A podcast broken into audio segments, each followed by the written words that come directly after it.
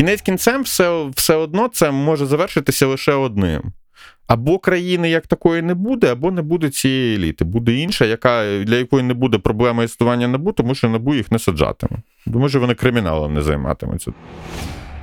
Не люди, звичайні, на вулицях грабують країну і довели її до такого стану. Тобто вони, може, теж да, там, податки не платять масово і так далі, але не в них проблема. Да? Проблема в еліті. МВФ тут обманювали кілька разів. Юлія Тимошенка найбільш знаменита, там кілька кар'єр високорівневих погоріли через неї, тому вона їх просто тупо обманула. Ну, вона е, пообіцяла, що Нацбанк буде незалежним, резерви ніхто не чіпатиме, вони дали туди гроші, вона з ними профінансувала бюджет. Оці самі. Купи намагалася купити голоси. Причому їй це не допомогло, вона вибори програла, Янукович її потім посадити намагався. Вітаємо вас! Я Роман Гришин Грищук. І я Михайло Солдатенко. Це подкаст Світлі голови на радіо Сковорода. в якому разом з лідерами думок намагаємося зрозуміти наш час, причини нашого минулого та шляхи до прогресу в майбутньому. Друзі, вітаємо! Це подкаст Світлі голови. Сьогодні наш гість Павло Кухта. А він є керівником з політичних питань Київської школи економіки, екс-заступник міністра розвитку економіки, торгівлі та сільського господарства. Вітаю, пане Павле. Добрий вечір. Пане Павле, ми зазвичай починаємо з таких загальних питань щодо особистого шляху наших гостей. Скажіть, будь ласка, як ви обрали шлях е, того, щоб займатися економікою, економічними питаннями? Е, Це був е, вибір долі, чи це ваш свідомий спланований вибір, зважаючи на те, що ви починали Мгм. з першої освіти, це комп'ютерні науки в КПІ. Да, да, абсолютно вірно. У мене насправді айтішна освіта, ну, математична, можна навіть правильно сказати. Доволі природнім чином прийшов. Я насправді починав е, займатися фінансовими ринками, якраз в розрізі називається кількісна торгівля, да, фактично використання алгоритмів для роботи з фінансовими ринками. Так зацікавився економікою як системою, просто, да, а потім вже просто розібрався, як це працює. Да. Ну, ну, це пішло багато років, фактично таку собі втору освіту сам по суті отримував. А, але ну, так, таким чином е, до цього і е, прийшов. Хоча, напевно, я вже не, ну, вже не є економістом. Як економістом, я вже більше так, вже з Майдану, з 2014 року починаю.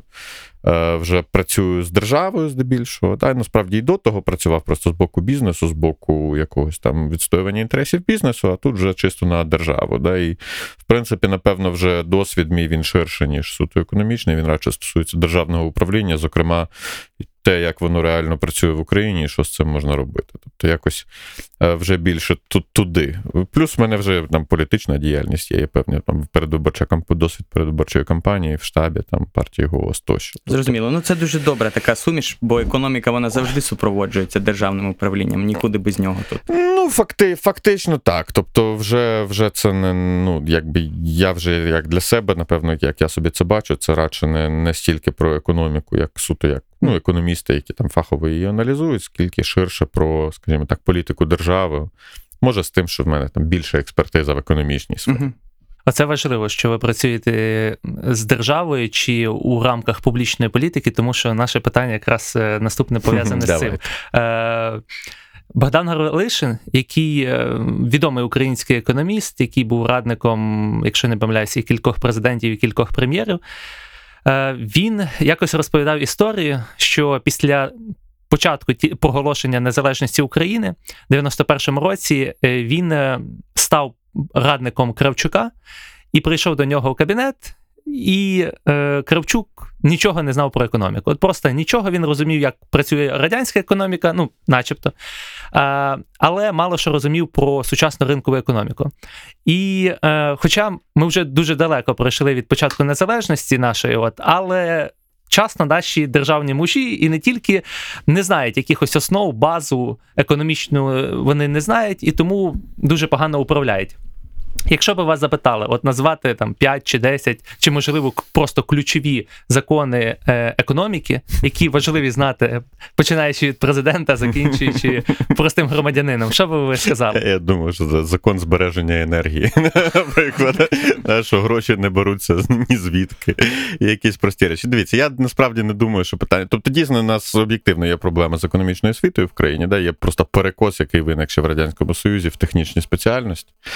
Гуманітарні, в принципі, були в поганому стані, просто через те, що була ідеологія комуністична, не дозволялося досліджень робити. Всі просто Маркса переварювали. Але е, окрім того, те, що було, воно все було в Москві. Тобто воно було таке, оскільки воно загрожувало певним чином ідеологічному базу, базису суспільства, а Україна була такою провінцією з десь 70-х років доволі, де все було задавлено. Коли вони почали боротися з націоналізмом, да, там після ці оттіпілі 60-х, то в принципі в Україні ці гуманітарні науки були просто розчавлені. Тому економіки як такової, звичайно, в нас е, ну, те, що немає, її почали в 90-х створювати, але це навіть порівняно з Росією дуже слабко. Да? А Росія явно ж не супер якась країна у цьому сенсі. Говорити ж про західні чи навіть там східноєвропейські взагалі немає сенсу. Тобто розрив шалений. При тому, що за там тими ж технічними спеціальностями ми ну, ми втрачаємо насправді теж конкурентоздатність, але значно повільніше. Ну, і ми бачимо, да, та ж it галузь вона розвивається за рахунок того, що все-таки певна перевага там є. Тобто в економіці, звичайно, все гірше, але сказати так, що там прямо ось ми не знаємо принципів, я не знаю, підручники не перекладені, та все перекладено. Ну, Тобто якісь базові речі, там е, базову економічну теорію не важко вивчити в Україні, жодної проблеми тут е, немає. Да? Ну, не можна говорити, що в нас не буде тут довго ще якоїсь там переднього краю економічної науки, але насправді для того, аби не робити явних дурниць, цього і не потрібно. Та питання в іншому. Економічна політика така, яка є в Україні, тому що вона вигідна певним силам в суспільстві, в елітах. Та, і які використовують її певним чином для самозбагачення, да, а не тому, що хтось не знає, що які рішення приймати. Тобто незнання там теж було, але це незнання дуже швидко.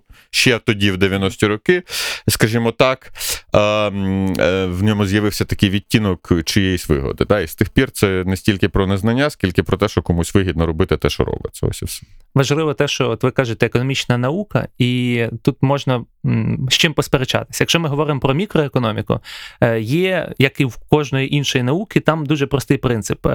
Закон її перевіряється на експериментах.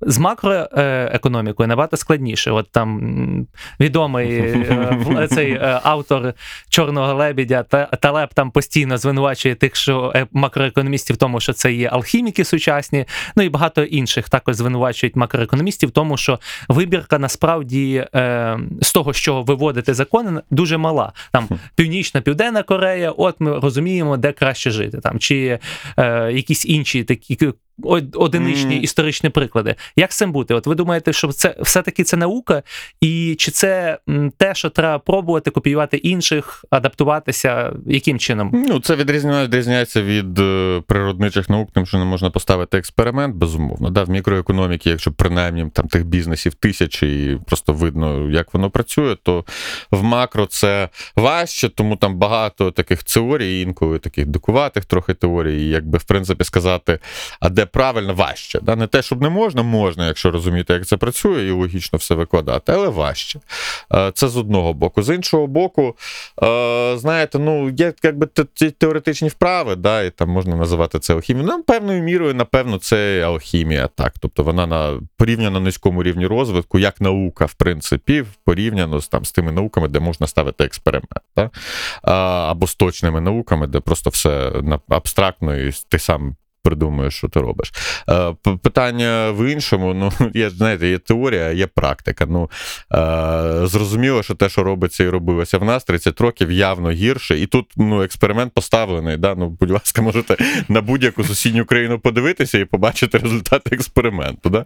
Тому сказати, що вже так зовсім ми не можемо е, розуміти, що Південна Корея краще за північну, або що Польща обігнала Україну в п'ять разів, теж не можна. Ну, в принципі, що краще, ми розуміємо. Приблизно, як хоча б нариси того, як працює ця система, ми розуміємо. Тому, якби знову ж таки, повертаючись до питання, знаєте, практичного застосування, це конкретно в українських умовах, проблема не в незнанні, як на мене, давно вже. Може, на початку 90-х, напевно, на початку 90-х це було в незнанні, але це була стартова точка. Далі проблема вже в тому, що, скажімо так, це стало вигідно учасникам. Якщо ви знаєте, з теорією ігор візьмете, є така математична дисципліна, да, вона говорить нам наступне, що рівновагу, і така термін там рівновага Неша. Да, У нас же не ЗМІ, тому можемо складні речі казати. Рівновага Неша це коли всі гри, учасники гри приймають найкраще можливе рішення, враховуючи те, що інші учасники так само приймають найкраще можливе рішення. Тобто Це така точка рівноваги, з якої вже ніхто не виходить, тому що от в тих умовах, які склалися, це найкраще, що ви можете зіграти. Да, і теорія ігор нам каже, що таких рівноваг в якійсь ігрі складній може бути декілька. І одні з них кращі для всіх гравців, ніж інші. Так? Е, але це вже точка рівноваги, з якої важко вийти. Да? Тобто, умовно кажучи, ви всі можете, е, наприклад, е, вкласти гроші в якийсь проект і всі на ньому заробити. Або якась критична маса вас може не вкласти в проект, або ви всі можете не вкласти в проект і нічого не заробити. Да? А, і в принципі, це дві точки рівноваги. Ви всі вкладаєте, або всі, ну ти уявімо собі, проект ви можете вкласти заробити. Якщо критична маса не вклала, ті, хто вклався, втрачають гроші, ті, хто не вклався, нічого не заробляють. І якщо ніхто не вклав, ніхто нічого не заробляє. Очевидно, що найкраща точка. Всі вклали гроші, заробили. А, і е, нестабільна така точка, коли хтось вкладає, хтось не вкладає, тому що той, хто вкладає, швидко перестане це робити. І друга точка стабільності, коли ніхто не вкладає гроші, яка гірша, ніж точка, коли всі заробляють. Але ми ось так вийшло, що так ми скоординувалися. На початку 90-х така в нас виникла рівновага неша, що ніхто гроші не вкладає. Тому ніхто не заробляє. Тому ми відстали від інших. Але, на жаль, це така вийшла стабільна точка рівноваги. Виникли інтереси, вся еліта українська виросла навколо цього, навколо того, що вони тут ці там спадок радянський, який там він не є, він насправді не супербагатий. Він не те, щоб там супер прямо, прямо це багата була країна. Ну там якісь речі були, якихось речей не було, але ну, можна було щось ділити. Ось вони там 30 років це ділили, і це була їхня точка рівноваги. В процесі, в принципі, ну, довели країну до катастрофи, да, там, війни, втрати території, країна найбідніша в Європі, Молдова навіть нас обігнала там пару років тому. Е, вот. Мені здається, що зараз тепер іде такий собі процес зміни еліт, тобто їх просто викидають вже. Е, він теж хаотично відбувається. Ну, викидають, але заходить там вже бозна хто, там кого знають, актори, співаки, там хаос повний. Да? Тобто така нестабільна ситуація, е, яка може, яка небезпечна, може, ну, можна так і країну, в принципі, втратити. Да? А може завершитися формуванням вже нової еліти, яка буде, е, скажімо так, існувати в іншій точці рівноваги. Бо красти вже нема чого, тут ділити тут нема чого. Якщо ви подивитесь так по-чесному на те, що таке собою являють українські олігархи, які колись поділили між собою фактично економіку країну, це все банкрути. Якщо по-чесному, там бізнесу немає. Їхній бізнес фактично це вони щось там продовжують від, відривати від держави за рахунок контролю над політикою, над медіа. Але якщо бізнес колись там був, зараз бізнесу немає. Тобто, якщо забери в них зараз медіа, забери в нас в них політику, і в принципі це все банкрут повністю. Світлі голови на радіо Сковорода. Е, І ми ще детальніше повернемось до економіки України. І тут з вашої е, промови, яку ви зараз сказали, можна зробити певні висновки, що в економіці можуть бути може бути і погане, і добре. І от е, Томаш Седлачик, чеський економіст, написав книжку Економіка добра і зла. Але не всі погоджуються з такою точкою зору. Деякі кажуть, що економіка це тільки про опис навколишнього світу. Економіст може сказати: оце ефективно, це неефективно. На- Наприклад, це ефективно для боротьби з глобальним потеплінням, але це неефективно для економічного розвитку. А питання добра і зла це ми залишаємо моралі, праву і іншим дисциплінам. Е, Яке ваше відношення? Ви вважаєте, що економіка має відповідати? Це добре, це погано? Чи економіка, економісти мають бути такими об'єктивними спостерігачами, кажучи, це ефективно, але чи добре, чи погано вирішувати вже політикам, правникам, е, філософам? Мені подобається найпоширеніше визначення економіки це наука або дисципліна, яка вивчає е, розподіл обмежених ресурсів. Да? Тобто, як їх ефективним чином розподіляти. А питання добра зла, ну воно там, напевно, десь стоїть, але питання не в цьому. Да? Тобто, якщо є обмежений ресурс, Мгм. його треба якось поділити, отримати якийсь результат, ось ця наука відповідає на те, як це зробити. А все інше це вже ну, похідні від цього. Тому я б на економіку, як на жорстку на дисципліну, дивився саме на це. Просто цей термін вже застосовується і до знаєте, є там дисципліна, наука, а є там оце життя, яку те, що ми називаємо економіка. Да? Там заводи працюють, люди там щось заробляють, гроші рухаються. Та це знаєте, тому плутанина така виникає, тому що і той, і той термін застосовується одночасно е, до двох явищ. Але в принципі базово це наука про те, як ефективно використовувати обмежений ресурс. А якщо немає, якщо ресурс не обмежений, то економіки немає. А ви працювали в уряді е, довгий час і по суті займалися державним втручанням в економіку. Яка ваша точка зору? Наскільки це державне втручання, де проходить ця межа, коли воно стає вже неефективним? Ну, я... ліберальна, ліберальна точка зору полягає в тому, що держава це як необхідне зло, і ми його маємо використовувати тільки в крайніх випадках. Хоча останні приклади, так, uh-huh. COVID-19, е, інші речі, якісь market distortions, в тому числі під час економічної кризи 2008 року, показують, що все ж таки уряд нам потрібен, і іноді без- без нього ніяк. Ну, дивіться, я, по-перше, займався, напевно, радше скасуванням непотрібних державних втручань в, в уряді. Да? Е, Там від регуляції до приватизації, яку я запускав там в уряді Гончарука. До речі, ковідом теж, я був виконуючим обов'язки міністра економіки, вже на початку цього уряду, власне, це перший карантин, якби ми економічну сторону формували. Е, Ми його наше міністерство. Да? Тобто там які галузі можна закривати, які не можна, як зробити це так, щоб найменше нашкодити, мінімізувати шкоду від цього. Е, Дивіться, знову ж таки, це ж все більш-менш досліджено. Да? Тобто, більш-менш зрозуміло, що на даному етапі єдиним таким, ну, навіть консенсус, майже консенсус існує, що ринкова економіка є найбільш ефективною. Да? Ринкова економіка не існує насправді без держави. Ну, в сучасному її вигляді. Да? Це теж, ну, якби є багато, знаєте, таких абстрактних думок, а є реалії. Реалії такі, що в принципі держава створює певні базові умови. Для цього правила гри і слідкує за ними. Да? І є вартовим цих правил гри. Коли ці правила гри починають порушуватися, то руйнується сама ринкова економіка. Що в нас і сталося? Та, тобто наша проблема, правила гри не працюють, олігархи можуть їх порушувати, ринкової економіки немає, позитивного результату немає. Замість цього просто якесь там таке крадівництво одні, одні е, крадуть е, в інших. Е, тому вони насправді не віддільні. Більш того, якщо ви так чесно подивитеся на історію, ринки, ринкова економіка вона ж піднімалася паралельно з посиленням держав.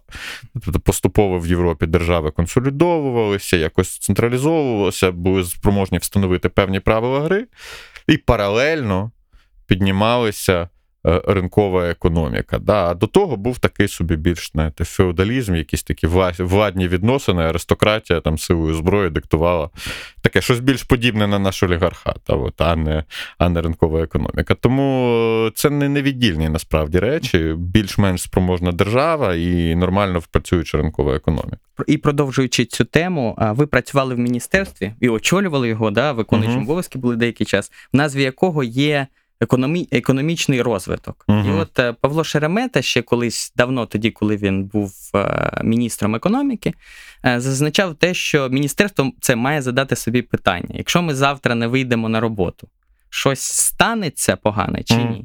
Е, І були думки і різні точки зору щодо того, що можливо це міністерство можна якимось чином ліквідувати і передати ці повноваження на інші органи, в тому числі там Міністерство фінансів.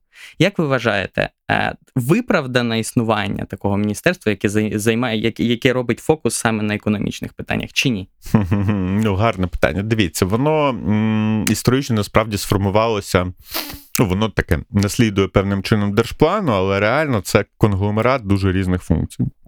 Від тих, які що можна їх перерозподілити, можна, можна будь-які функції. Просто можна і Мінфін ліквідувати і розподілити їхні функції. Теж не проблема. Да? Просто е, треба розуміти, що функції нікуди не подінуться. Да? Все одно комусь доведеться планувати бюджет. Так само Мінекон він відповідає за що. Е, є торгівельна частина, і хтось буде виконувати ці функції, тобто вести перемовини по там торгівлі, е, вести антидемпінгові розслідування. І так далі, і тому подібне. Так, хтось має робити макроекономічний прогноз. Може робити його Мінфін, може. Ну зараз його робить Мінекономіки, але функція нікуди не подінеться. Є кіпа там речей регуляторного характеру, фактично регуляторна політика держави. Якось, ну, хоч хтось має її бачити комплексно. Може робити хтось інший, може, але зараз робить МЕРТ. Якщо не буде робити МЕРТ, треба буде сказати, хто це буде. Ну, Мінфін, Мін'юст насправді логічніше Мінекономіки вже. Е, якщо говорити про сектор державний, да, тобто 3600 державних підприємств, якими треба якось за ними якось слідкувати, якісь правила управління ними формувати, знову ж таки, хтось має це виконувати. Державні закупівлі, публічні закупівлі, хтось має це регулювати. Тобто це насправді конгломерат функцій. Е, Туди скинено багато чого. Чи їх можна перерозподіляти, можна ліквідувати не проблема міністерства, просто тоді ці функції треба буде кудись засунути, і не факт, що це буде краще працювати. Тому сказати, що прямо завтра треба ліквідувати Мінекономіки, я не готовий. Да? Але моделі можуть бути насправді різні і можуть працювати як добре, так і погано. Тобто, насправді, від тут, знаєте, від перестановки доданків сум е, не міняється. Да? Просто є певний функціонал, який здебільшого вже він був занадто широкий, ще за Шеремета він їх скорочував. Він їх скорочував, а Айверес Абрамавича скорочував. І, в принципі, вони порізали багато. Ну, наприклад, регулювання цін, цінову інспекцію, яка, в принципі, окрім хабарів, там вже на той момент нічого не робила. Так, шкода бізнесу була велика, а регулювання насправді не було. Вони ніякі ціни не контролювали. Е, тому такі речі можна і треба було ліквідувати, але вони вже ліквідовані. Тобто, що там залишилося, ну можна сперечатися по певним аспектам, там, типу, департамент промисловості, наскільки він там потрібен, і має сенс, і чи є в нього е, толк якийсь. А, але це вже така, ну, знаєте, дискусія. Ну, ну, то це не невеликі якісь речі.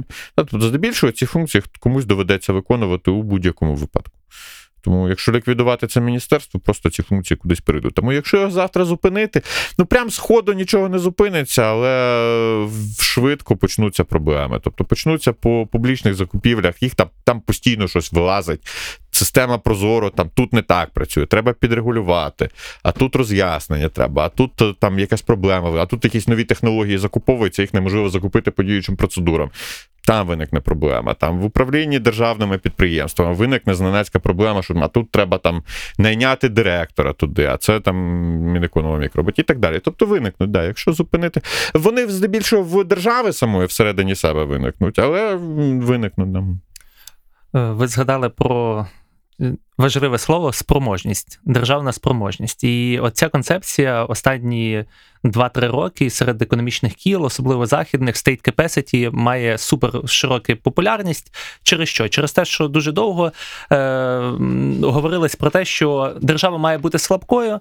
Е, і це забезпечить, е, скажімо, буде запобігати всяким зловживанням і так далі. А ця концепція говорить про те, що держава має бути сильною, вона повинна вміти швидко приймати рішення і втілювати їх в реальність, наприклад, через інфраструктурні проекти і так далі. Ви взагалі як дивитесь на цю концепцію, і як ви думаєте, як Україні розвивати свою цю state capacity? Тому що виглядає так, що українська держава з одного боку вона вміє супер. Е, Багато кому перешкоджати у тому, що здійснювати діяльність там бізнесу і так далі. З іншого боку, вона оцю state capacity має обмежену і часто виступає досить слабкою, якщо її не підтримують якісь е, групи еліт. Угу. Ну, дивіться, я б тут розрізняв силу держави і е, якби розмір держави. Да? Тобто держава то в Україні велика. Вона збирає там майже половину ВВП, там більше 40% забирає у вигляді доходів і там перерозподіляє у вигляді видатків.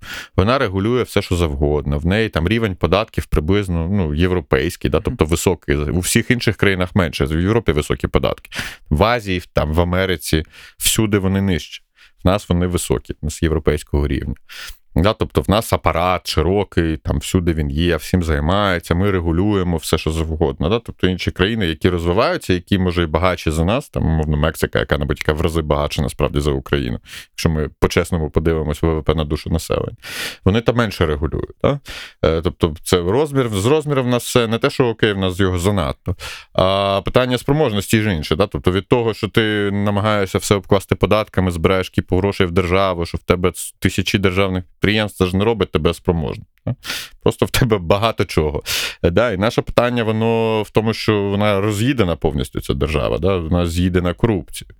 А, вот. а коли ми говоримо про, ну, якщо ми там відсилаємося на оці 80-ті, там на Тетчер, наприклад, тож, да? там же ж не було в неї концепції слабкої держави, насправді. Була концепція, що держава не втручається в ті сфери, якими немає сенсу займатися, але там, де вона займається, вона якраз в неї була дуже сильна. Да? Тому коли Тетчер нам треба було воювати з Аргентиною, вона спокійно вигравала війну. Коли треба було позакривати шахти, вона там залізною рукою закривала шахти і так далі. Тобто держава була сильна. Просто вона свідомо обмежувала сфери, якими держава займається. Тому наша проблема вона якраз не в розмірі держави, вона в спроможності і в силі держави. Держава слабка, держава роз'їде на корупцію. Да, в нас така нормальна дискусія, що ну та там міністерстві ну корупціонери сидять. Ну, ось ми звільнили в нас там. Може, це був перший уряд, де масово так звільняли корупціонерів вже так поповні. Ми звільнили більше, буквально це я робив, мені міністр тоді Милованов. Він поїхав і якби доручив мені це. І там за годину ми половину керівного складу міністерства просто звільнили. Так. Ну, там, де знали там або підозри по корупції, або сумніви в ефективності. Дуже швидко. І там Вони, більше вони намагаються відновитись через? Частина вже повідновлювалась зараз, там попередомовлялися. Ну, знову ж таки, це вже ж уряд Гончарука тому і знесли великою мірою, тому що. е, Тому що це сильно зачепило певні глибинні інтереси, да, такий підхід. Ну, він різний був по різних міністерствах, десь там більш радикально, десь менш, десь ефективніше, десь менш ефективно. Але в принципі, там це був такий перший, перша історія, коли був порив отак от масово все е, порізати. Е, тому. в нас з цим проблема, да? з цією високою толерантністю до корупції, що ну, а що ну вкрав, ну і що, ну так всі ж крадуть. Да? В тому, що слабка, слабке верховенство права, немає оцього якогось контролю, немає, немає ні невідворотності покарання, ні якоїсь справедливості, да? ні, тобто очевидних якихось таких правил гри, які більш-менш всі дотримуються. Немає цієї гарної рівноваги. Знаєте, коли там 95% дотримуються правил, то 5% порушників завжди їх будуть ловити і карати. Да? Бо всі, всім іншим не цікаво, щоб їх не щоб вони лишилися непокарані. А коли у вас 95% порушують правила, то звичайно 5% тих, хто не порушують, нічого не можуть зробити. Да? Ну, тобто баланс оцей поганий в нас. Е, в, цьому, в цьому наша проблема. Да? І на політична кінець кінцем, вона якби йде згори. Та, тобто я думаю, що вона вичищається з гори. Я взагалі скептично ставлюся до ідей, що знаєте, в нас там наша демократія, там оці покладання на вибори, воно призведе до цього очищення держави. Та? Тобто наша демократія, вона певним чином захищає народ від зловживань. Та, коли пробували зловживати, два рази пробували зловживати, да, народ просто вийшов на Майдан і погнав владу. Да? Тобто е, український народ певним чином здатен захистити, я б сказав, свої е, права, свободи і взагалі м, свій інтерес. Масовий, коли ось на масовий інтерес чіпляються, вони якби його можуть захистити. Але це жодним чином не дозволяє налагодити нормальну роботу держави. Да? Тобто це інше просто це гарно, це добре. Да? Принаймні ми розуміємо, що нам на голову не можна надіти, там, що завтра, я не знаю, будуть е, ну, без суда і слідства там арештовувати чи щось подібне. Диктатури немає, і нав'язати її виглядає так, що е, буде важко дуже. Да? Не факт, що це можливо. Але це не, до, не допомагає розбудові держави жодним чином. Та, розбудова держави це насправді справа еліт. Тобто, у нас проблема, що ну, одна справа, знаєте, через майдани та через наявність виборів захищати певні інтереси людей, да, от в рамках того балансу, який скрався. А зовсім інша справа змінити цей баланс і створити спроможну державу. Да? Це справа еліти, і без зміни еліт цього не станеться. Тобто, допоки народ принаймні може одну частину еліту зміняти на іншу проганяти, да, як певним чином суспільство захищене від того, що держава буде тиснути його, да, бо що ці корумповані еліти через державу занадто сильно натиснуть на це суспільство. Але якщо мова йде про розбудову, це інший процес. Це процес вже зміни еліти і така більш, більш історія про. Тобто це історія не про те, знаєте, щоб люди на виборах правильно голосували, знали там економіку, детально розбиралися в цьому. Вони ніколи цього робити не будуть, вони зайняті своїм життям. Світлі голови. Подкаст про перемоги здорового глузду. На радіо Сковорода. Тут, е, тут ще щодо питання еліт, е, пов'язане з цим питання, е, питання сильних інституцій. Так? І у, у нас от склалася така ситуація в країні, коли лідери так, державні еліта намагаються мікроменеджити ці інститути з певних причин, чи то з корисливих, чи то з причин страху через те, що хтось інший буде контролювати. А, І м, виходить, що тоді, коли інститут мікроменеджиться, будь-який, якщо це там прокуратура, суди, щось іще, він не стає незалежним. І де як, як, як, е, як вийти з цього, порочного кола? Як подолати цей страх того, щоб інститути, інститути зажили своїм життям? Ну, дивіться, я просто, якщо чесно на це все дивитися, особливо на історію з незалежними інститутами, да, на тому заході, вони ж насправді, скажімо так, їхня незалежність, вона е, є результатом певного консенсусу. щодо того, що краще, щоб, щоб вони їм статус арбітра даний самими елітами. Тобто, грубо кажучи, якщо в Америці завтра обидві партії почнуть активно атакувати який-небудь Верховний суд, вони його зіб'ють. Та, просто вони цього не роблять, тому що є консенсус не тільки в суспільстві, а й в елітах самих. Він і з'явився в елітах. Та, оцю Конституцію США, за якою, в принципі, живе тепер весь світ. Якщо бо реально вони створили цю сучасну демократичну державу, потім всі скопіювали. Її ж написали еліти американські. Да? І просто в них були на старті от такі якісні еліти, які на старті зробили оцю класну рівновагу нашу, правильний баланс, в якому вони тепер вже 300 років живуть.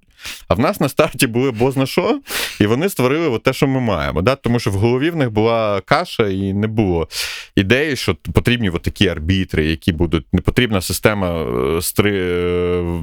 Стримань противаг. стримань та противаг, да, яка буде е, працювати в інтересах всіх. Вони і не намагалися цього побудувати. Вони нам ми цей мікроменеджмент спеціально туди заклали, спеціально, щоб можна було вкрасти здебільшого, здебільшого з корисливих інтересів, або з просто того, щоб нічого іншого в них в голові не було.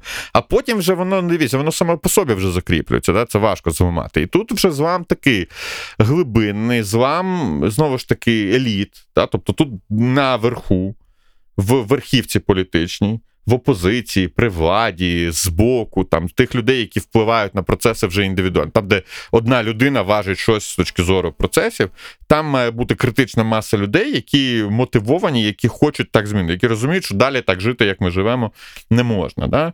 Народ кінець кінцем на якомусь етапі має підтримати цю нову еліту, сприйняти її, там навчитися з нею жити. Да? Але не можна, ну неможливо, неможливо, щоб навіть якщо в людей внизу є оце запит на нормальну державу, на нормальне суспільство, на нормальні процеси, це неможливо реалізувати знизу без зміни еліт, без зміни політичної верхівки. Тому що це робота політичної верхівки. Да? Це все одно, як ви знаєте, ви наймаєте.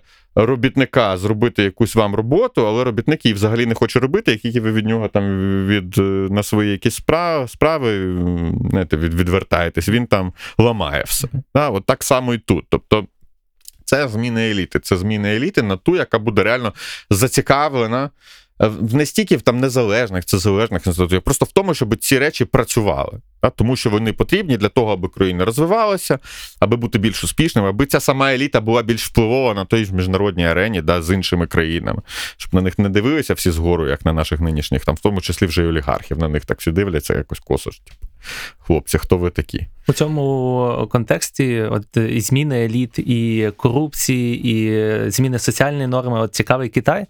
Е, тяжко судити це як типовий приклад, тому що це все-таки там найстаріша цивілізація і має дуже особливі умови і розвитку, і співжиття з іншими народами і націями. Але тим не менше, у них довгий час да, і досі залишається супервисокий рівень корупції. Тим не менше, е, рівень інфраструктурного розвитку, е, макроекономічні показники е, дуже високі. І мені здається, що часто ми про це забуваємо, але це, напевно, якраз от. Треба шукати ну, вирішення цього у, елітах, політичній еліті комуністичної партії, яка вирішила, що окей, в нас буде якась міра корупції, але вона буде як стимул для того, щоб збільшувати економічний ріст, а не як корупція, яка роз'їдає державу. Як ви дивитесь на це так?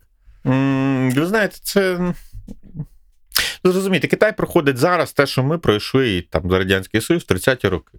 Насправді. Тобто, у нас теж це був період. Ну, сталінізм теж був дуже корумпований по-своєму. Там просто не можна було, скільки грошей не було куди витрачати за комуністичної системи, то корупція була ну, в іншому, у владі.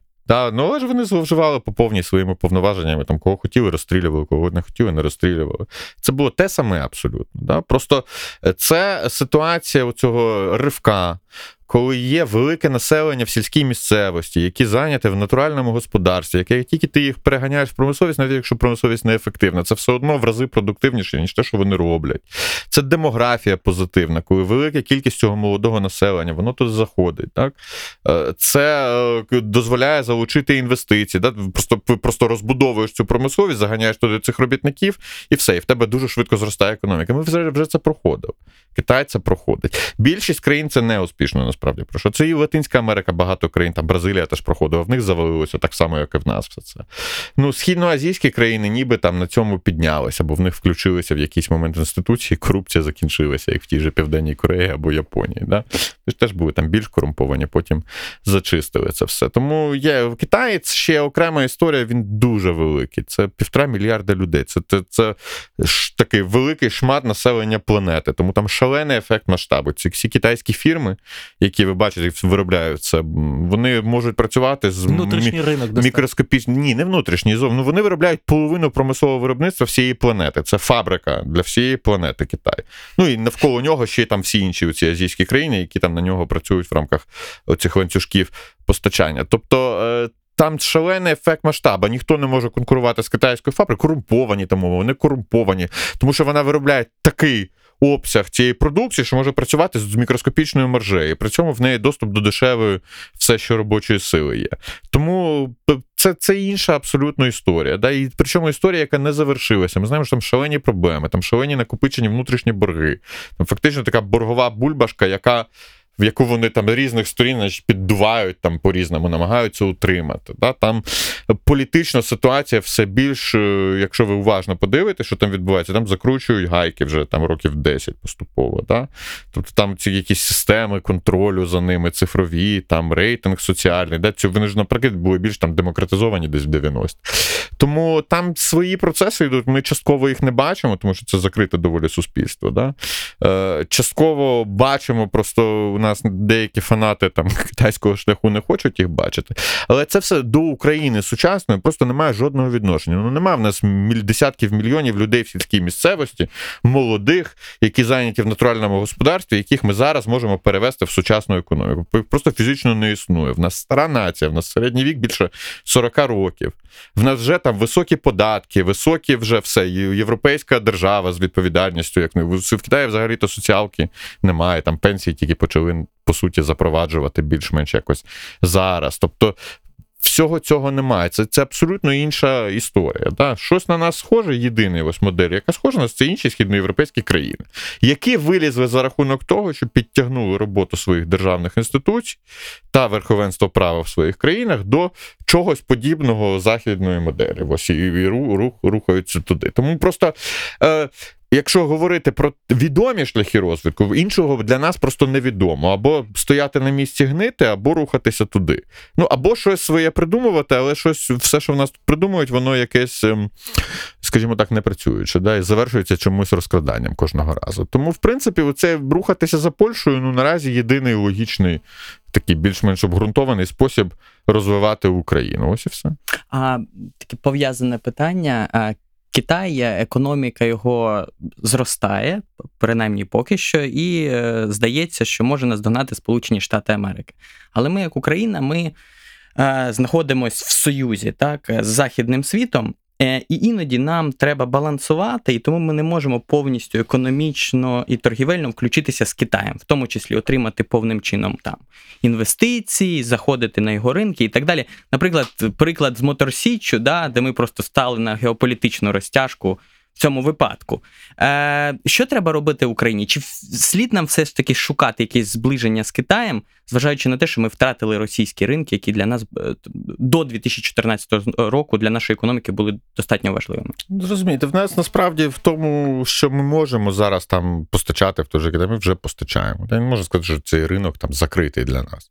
Ну, просто об'єктивно, що ми промисловістю будемо конкурувати з Китаєм, то це неможливо, просто об'єктивно. В масових якихось галузях. Ну просто в них ефект масштабу в десятки разів більше, ніж в нас. Вони можуть дозволити собі працювати з маржою в десятки разів менше, ніж ми, і заробляти значно більше грошей при цьому. Яка, про яку конкуренцію мова? Це неможливо. Ну, ми, а там, де ми можемо з ними працювати, ми працюємо. Це ж знову ж таки, е, це м, співпраця з Китаєм має ті ж самі проблеми. В нас проблеми з нею, ті самі, які з Заходом або з кимось завгодно. Да? В нас низька конкурентоздатність, в нас відсутні інвестиції, тому що в нас всередині абсолютно бардак повний. В нас всередині немає умов для сучасної нормальної роботи ринкової економіки, для того, щоб приходили інвестиції, щоб організовувалися бізнеси, да? щоб була оця конкурентоздатність, щоб ми там інші ринки захоплювали. І так далі. В цьому проблема. Е, Китайські ці ринки будуть, арабські чи європейські, насправді другорядне питання. Тому що якщо в нас всередині сидить там п'ятірка олігархів, контролюють більшу частину капіталу в країни, і при цьому вони банкрути і заробляють на тому, що грабують державу, то можна говорити про співпрацю з Китаєм, з Америкою, з Австралією, з Марсом. Все це просто розмови ні про що. Тому що якщо не вирішена внутрішня проблема, знаєте, це як сидить алкоголік і думає, проговорює, як він стане мільйонером. Ну, це цікава, цікава історія, просто ввечері він нап'ється і забуде все. Да? Так і тут. Ну, треба алкоголізм лікувати, sorry. Як, ну, я перепрошую, по-іншому не буде. Да? Допоки не налагоджена всередині машина, яка в принципі дозволяє розвиватися, якимось чином. Принципі, говорити про буде це співпраця з Китаєм, з Америкою чи з Марсом, це просто пусті балачки. Власне, ну, пустими балачками часто е, в нас і підміняють реальну дискусію про те, як зробити так, щоб все-таки оця машина всередині запрацювала. Світлі голови на радіо Сковорода. Тоді наступне питання логічно, як ця машина має бути запрацювати. Тому що ви, до речі, е, на інтерв'ю Павла Шеремета, мені здається, десь рік тому, ви якраз сказали про те, що ми не можемо досі визначитись, куди ми йдемо, що ми хочемо. Е, Що ми себе будемо представляти там через буквально не тільки там через рік, через 5, через 10 років. Де ця візія? От і ви вже тут згадали про те, що ми маємо е, ну один з оптимальних шляхів це наслідувати шлях Польщі, іти по тому е, ну, напрямку, по якому вони собі задали ще в 90-х роках з Вальцеровичем. І продовжують в принципі йти. Можете окреслити там для слухачів, що це мають бути за кроки, що це за напрямок, який ви бачите е, напрямок для України в наступні кілька років. Ну, Дивіться, не те, що не оптимальніше, просто інших немає. Так, так, так, так, так. Ну, їх реалістично немає. Все інше це якісь розмови, да, якісь фантазії, да, якісь там такі ідеї. А зараз ми звернемося до Китаю, і китайці дадуть нам мільярди і побудують тут якусь промисловість. Ну, якісь такі ну, фантастичні речі, які не мають відношення до реальності. Мільярди нікому ніякі китайці не дають. Вони взагалі так не працюють, вони не будують ніякої тут промисловості, вона нікому тут не потрібна в такому, в такому сенсі. Да? І так далі. Або ми державним замовленням зараз залємо ці свої старі радянські заводи, і вони там модернізуються і запрацюють наповну, стануть конкурентоздатні. Ну, Це така ж фантазія, це просто будуть вкрадені гроші. Ну, цих грошей немає. Це знову ж це, це, це, це, пробували 30 років зробити. Гроші вкрали, грошей немає. Просто це, це фантазії. Все. Да? Тобто, оцей досвід Польщі умовної, да, з Польщі, Словаччини, Угорщини. Просто побудова банально працюючої ринкової економіки, да, щоб банально не було монополії, або вони розділялися, щоб суди більш-менш нормально судили, щоб державні регулятори більш-менш нормально регулювали, а не в інтересах того олігарха, який при владі зараз. Да, щоб е, бізнес більш-менш розумів, що якщо ти гроші сюди вклав, то це гроші твої, а не прокурора. Ну, банальні дуже, щоб податкова збирала податки, а не займалася рекетом. Ну, ось банальні елементарні речі. Щоб центральний банк, е, власне, слідкував за тим, щоб гривня не знецінювалася, інфляція була невисокою, а не друкував гроші по дзвінку там з Кабміну чи Офісу президента. Нічого складного, банальна, елементарна, проста робота ринкової економіки. І найголовніше, але наголошую, ем, за цим всім стоїть ем, більш складна штука. Да, це ж передбачає певний консенсус в суспільстві і насправді в еліті, а не в суспільстві. Не серед людей, не люди, звичайні на, на вулицях, грабують країну і довели її до такого стану. Тобто вони, може, теж да, там, податки не платять масово і так далі, але не в них проблема. Да? Проблема в еліті. Проблема в тому, що верхівка бізнесова, політична, оця правлячи, ті, хто правлять країною, а вони в будь-якій країні в будь-якій системі завжди є. Не існує е, країн, не існує анархічних країн. Це неправда. Всюди є еліта. Просто ця еліта може бути, е, скажімо так, от існувати в цій стані нормальної якоїсь рівноваги, да, коли, в принципі, є консенсус, що країна має розвиватися, рухатися вперед, бути успішною. І загалом все робиться для цього. Да? А оці якісь там хто кого відіжме, да? хто там виграє, хто програє, воно якось робиться в рамках цієї системи правил і цієї системи координат. Да? Там демократи та республіканці конкурують між собою за владу, за ресурси, за те, щоб там е, їм платили, за те, щоб е, там ті компанії, які їх підтримують, там швидше чи повільніше розвивалися. Але все це робиться в межах того, що Америка має бути супердержавою, яка е, там править світом, да, умовно кажучи. Ось їхній консенсус. А в нас консенсус зараз такий, що плювати на розвиток України, плювати на все, головне відірвати собі шмат. І, в принципі, оці там низка гру- угруповання, які борються за все, просто відривають шматки між собою. І, звичайно, в такому консенсусі нічого побудувати неможливо. Да? І там всі розмови про Польща, не Польща, вони тоді втрачають сенс, тому що цим ніхто не займає, немає інтересу. Це вони щось роблять, змушені щось робити, ці угруповання. Або коли вже їх дотикає просто з боку, ну люди вже настільки незадоволені, що треба якусь кістку їм кинути. Да? І то намагалися взяти гроші в борг, пенсії підвищити, щоб людей там десь заспокоїти. Тарифи, там низький газ, там продавати шматками незалежність за низький газ, щоб людей тримати заспокоєним, щоб там був їм дешевий газ. Тобто підкуповувати якось їх. Да? Або коли там закінчилися гроші, е, треба в МВФ вже брати гроші, ну там обманювати то МВФ, да? там трошки брати в них там е, гроші, там взяли, е, обманули. В Да? взяли, прийняли закон, а далі Прийняли, поправки, відкотили. Ой, а вони тепер знають, тепер знову потрібні гроші. Вони не дають гроші. Ну, Давайте щось там трохи зробимо, але трошечки, да, тобто не порушуючи цей консенсус. Тому що немає базової цілі. Е, е, Працювати народ. Немає розуміння, що ми всі працюємо на те, щоб Україна була сильною державою, а вже в рамках цього ми там боремося між собою за владу та ресурс. А навпаки, в еліті є консенсус, що ми наша хто більше урве, той гетьман, да, а полювати на державу. Звичайно, держава в таких умовах розвалена. Тому просто найголовніше це велике, велика проблема, да, оця політична проблема, вона в цьому. Вона в тому, щоб еліта настільки змінилася, щоб консенсус цей суспільний, який йде згори, який йде з людей, які безпосередньо управляють ресурсами, які, які важать багато. Да?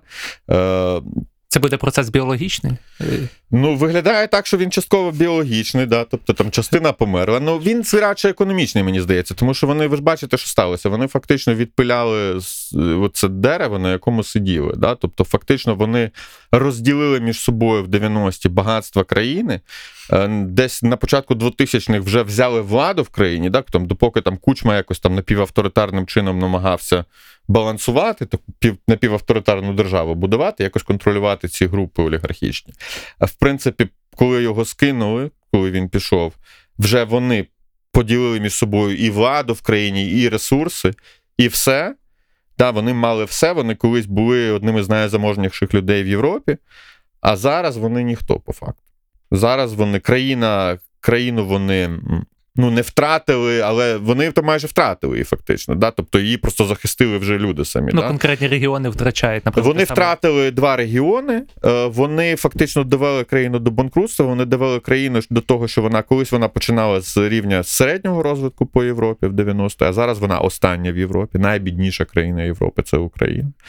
Е, Фактично вберегли країну, просто фізично вона існує не стільки завдяки ним, скільки завдяки тому реакції вже людей самих, да? тобто і народ, по суті, захистив. Да? Там, вийшовши на революцію спочатку, а потім пішовши на фронт. Е, Тобто е, вони все втратили. Ну, і я можу сказати, як людина, яка спілкується там, ну, з тими ж західними людьми, багато з американцями, там, з послами, з дипломатами, з їхніми політиками.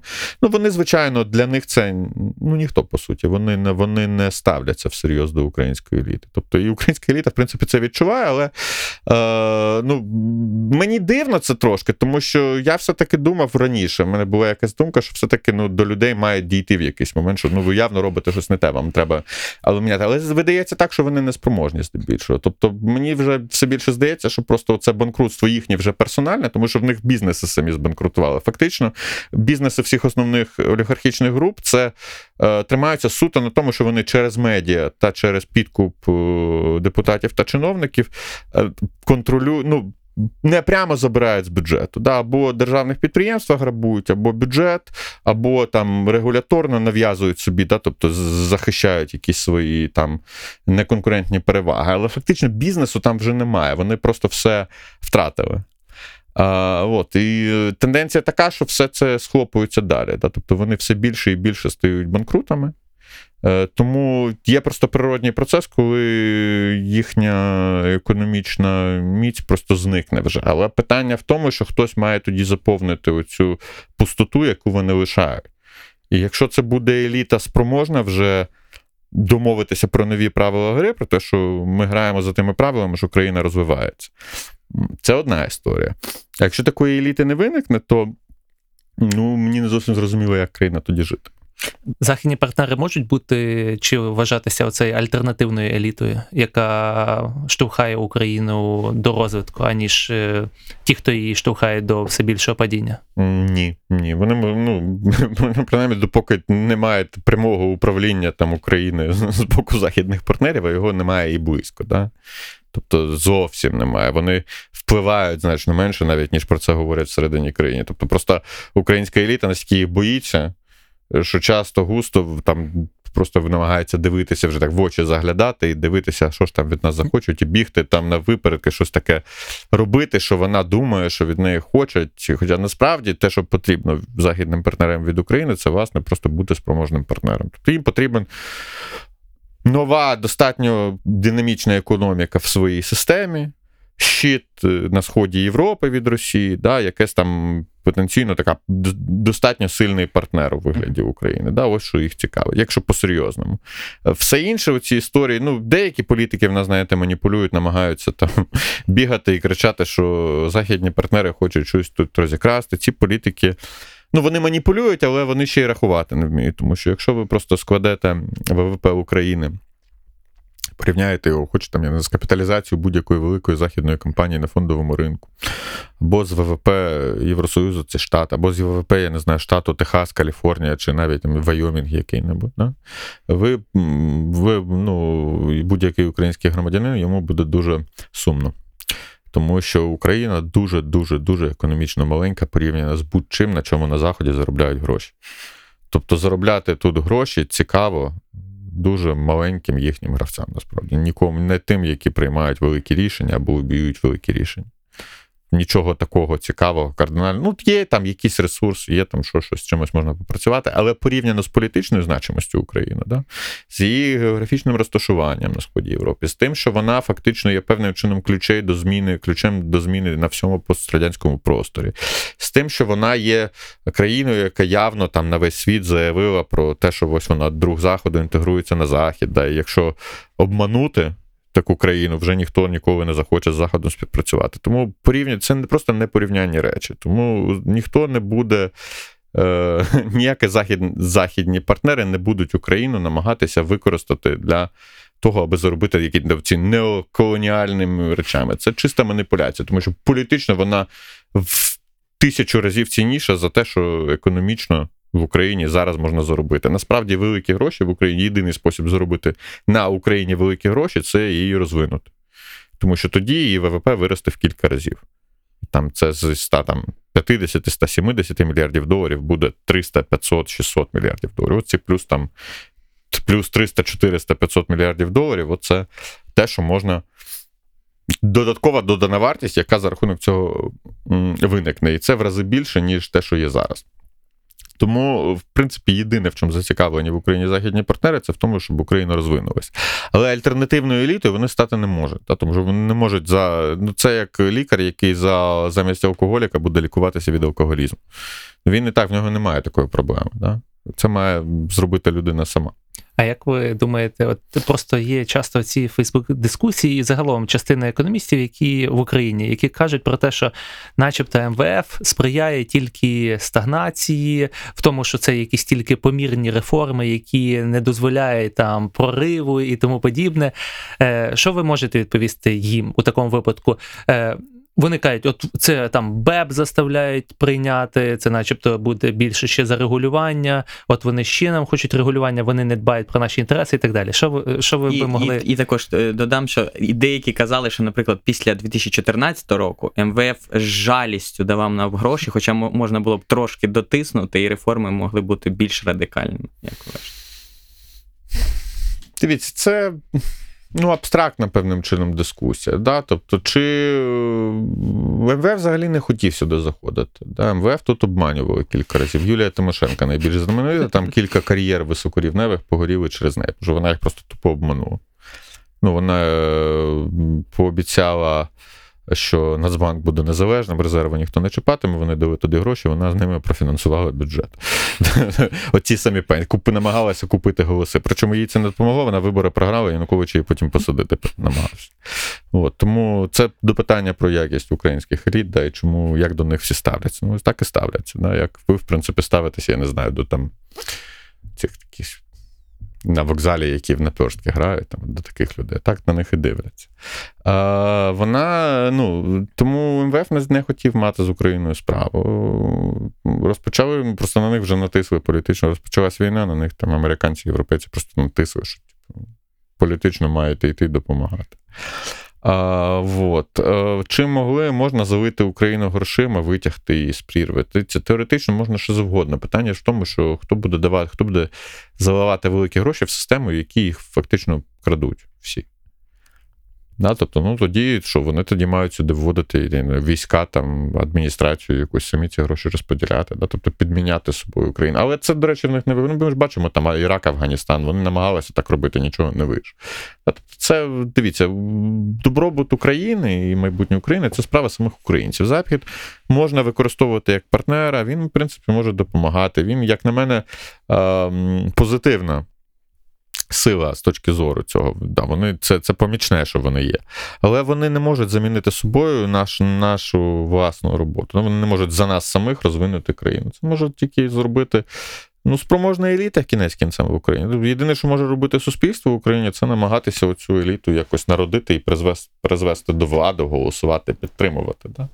Все інше, це ну, ні, ніякі західні партнери нас врятувати не можуть. Чим міг би МВФ по-іншому себе вести, теоретично міг би більш жорсткіше. Да? Тобто займати таку позицію, що е, грошей не дамо, якщо зовсім жорстко не проводитиме реформи. Е, але це ну, більш ризиковано. Да? Ну, можливо, ці українські еліти намагалися б тоді побігти до Росії щоб захистити своє право це красти, да, бо воно для них насправді дорожче, ніж суверенітет України, і дуже ілюзій не треба мати. Да. Вони не біжуть туди, тому що не можуть. Тому що бояться, що якщо домовляться, їх там на ліхтарях на хрещатику розвісять. Да. Люди самі. Так би вони побігли. Тому що ну, це, в принципі, продовжувало би певним чином їхній можливість красти далі. Ну, власне, олігархи ж українські вони ж заявляють періодично про це. ж Давайте з Росією там замиримося зараз, хай дадуть гроші. Це ж саме про це, про, про їхнє право красти, тому що там на заході Дефолт вони вже це не страшно. Дефолт це не страшно. Давайте там нічого не страшно, все, аби пана Коломойського не посадили. Ну і пан Коломойський сам це говорить. Ну це доволі від це ж, до речі, дуже відверто. Да? Тобто людина, в принципі, говорить: я хочу красти далі. Мене саджають, давайте підемо туди, де мене не посадять за те, що я краду. Ну, в принципі, все е, відверто е, прямо комунікується цими людьми. Е, тому о, я. Ну, та певно, теоретично МВФ би міг це зробити. Ну, МВФ теж треба розуміти. Це ж не не те, щоб. Ну, це просто кредитор, такий банк собі, причому дуже бюрократичний, який був згоджує там з 50 країнами, які там сидять в наглядовій раді в цього МВФ у свої дії. Е, Такий бюрократизований. Да? Тобто, це не. Ну, це як хірург, знаєте, в реані... Вони можуть реанімацію допомогти зробити. да, Але, значить, звичайно, ну, не не, не їхня роль насправді. Їхня роль витягнути про країну, просто щоб вона банкрутіти перестала. Да? І те, знову ж таки, в Україні, ви ж бачите, вони кінець кінцем прийшли до того, що вони намагаються боротися з корупцією та з олігархами. Да? Тобто вони прийшли до того самого, що неможливо відновити платоспроможність України, допоки тут керує корумпований кілька корумпованих олігархічних кланів. Тому що вони самі нищать, ну вони просто все все розкрадають, да, і грошей не лишається. Дуже просто. Да? Тому е, ну, знову ж таки, МВФ це це такий самий, як і інші західні партнери. Це щось помічне, але це не. Це не ті, хто може щось поміняти. Ви в одній зі своїх статей зазначали, що ситуацію в нашій країні можна прогнозувати, знаючи, коли закінчаться гроші, і коли ми побіжимо до МВФ виконувати їх умови. А, да, це це правда. Да. Тобто ви просто читаєте меморандум, знаєте, які умови є критичними, потім розумієте, де закинули. Цього в цей раз у нас почнуть е, перша точка це вересень цього року, 2021-го, да, потім грудень. коли гроші будуть закінчуватися. Ось тоді я думаю, що до того часу десь умови МВФ будуть виконуватися. Якщо ні, то в 22-му році вже буде настільки кепсько, що там побіжуть все виконувати. Так, але це ж говорить нам радше не стільки про МВФ там чи про ситуацію, скільки про українську власну верхівку. Да? Тобто люди тільки під батогом щось роблять. Причому роблять, е, ну, якщо вони вважають, що потрібно робити щось інше, як часто певна частина цієї еліти там декларує, да? То хай роблять. Вони ж насправді нічого не роблять.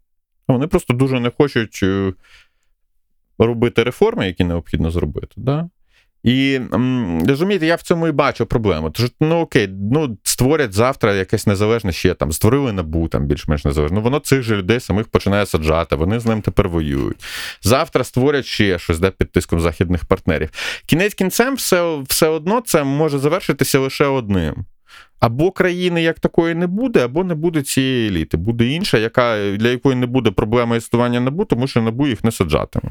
Тому що вони криміналом не займатимуться. Да? Тому якщо ну, для мене навпаки, я працював в уряді там, на високих посадах. Для, я тільки позитивно ставлюся до набу. І при тому, що я був в них під наглядом, там в мене було, я відповідав за сектор державних підприємств. Я, в принципі, знав, що в мене там десь камера може в кабінеті стояти, десь телефон вони прослуховують. Для мене це проблеми жодної не було. Я все одно нічого не роблю, за що вони мене можуть посадити. Тому мені, мені не страшно набу, я їх не критикую. Да? Зате дуже, дуже люблять критикувати набу за неефективність люди, які я знаю, що вони, звичайно, щось крали. Да, вони дуже борються, вони їм дуже цього бояться. І так далі. І е, е, ну, зрозумійте, ну, не, може країна жити з корумпованою елітою, ну, з такою корумпованою елітою. Да? З елітою, яка навіть на питання не в корупції, як корупції, знаєте, з елітою, яка не хоче, щоб і та країн, держава, якою ця еліта керує, була успішна. Та це все одно, як я не знаю, як фірма, власник якої хоче, щоб ця фірма збанкрутіла, хоче її знаєте, шматками розпродавати і купувати дорогий алкоголь за це. Ну, така фірма збанкрутіє. Або буде інший власник, який так не буде себе вести. Так само, так само в країні. Просто ну, це не несумісні речі. Розвиток країни і еліта, яка сама не хоче цього розвитку. Тому або еліта має змінитися, або країни не буде. Пане Павле, дякуємо, що завітали. Дякую Дякуємо за дуже. чудову розмову. Дякую. Сьогодні з нами був е, Павло Кухта, е, я Михайло Солдатенко. І я Роман Гришин Грищук. Почуємося. Григорій Сковорода казав: більше думай, і тоді вирішуй. Світлі голови на радіо Сковорода. Подкаст про перемоги здорового глузду.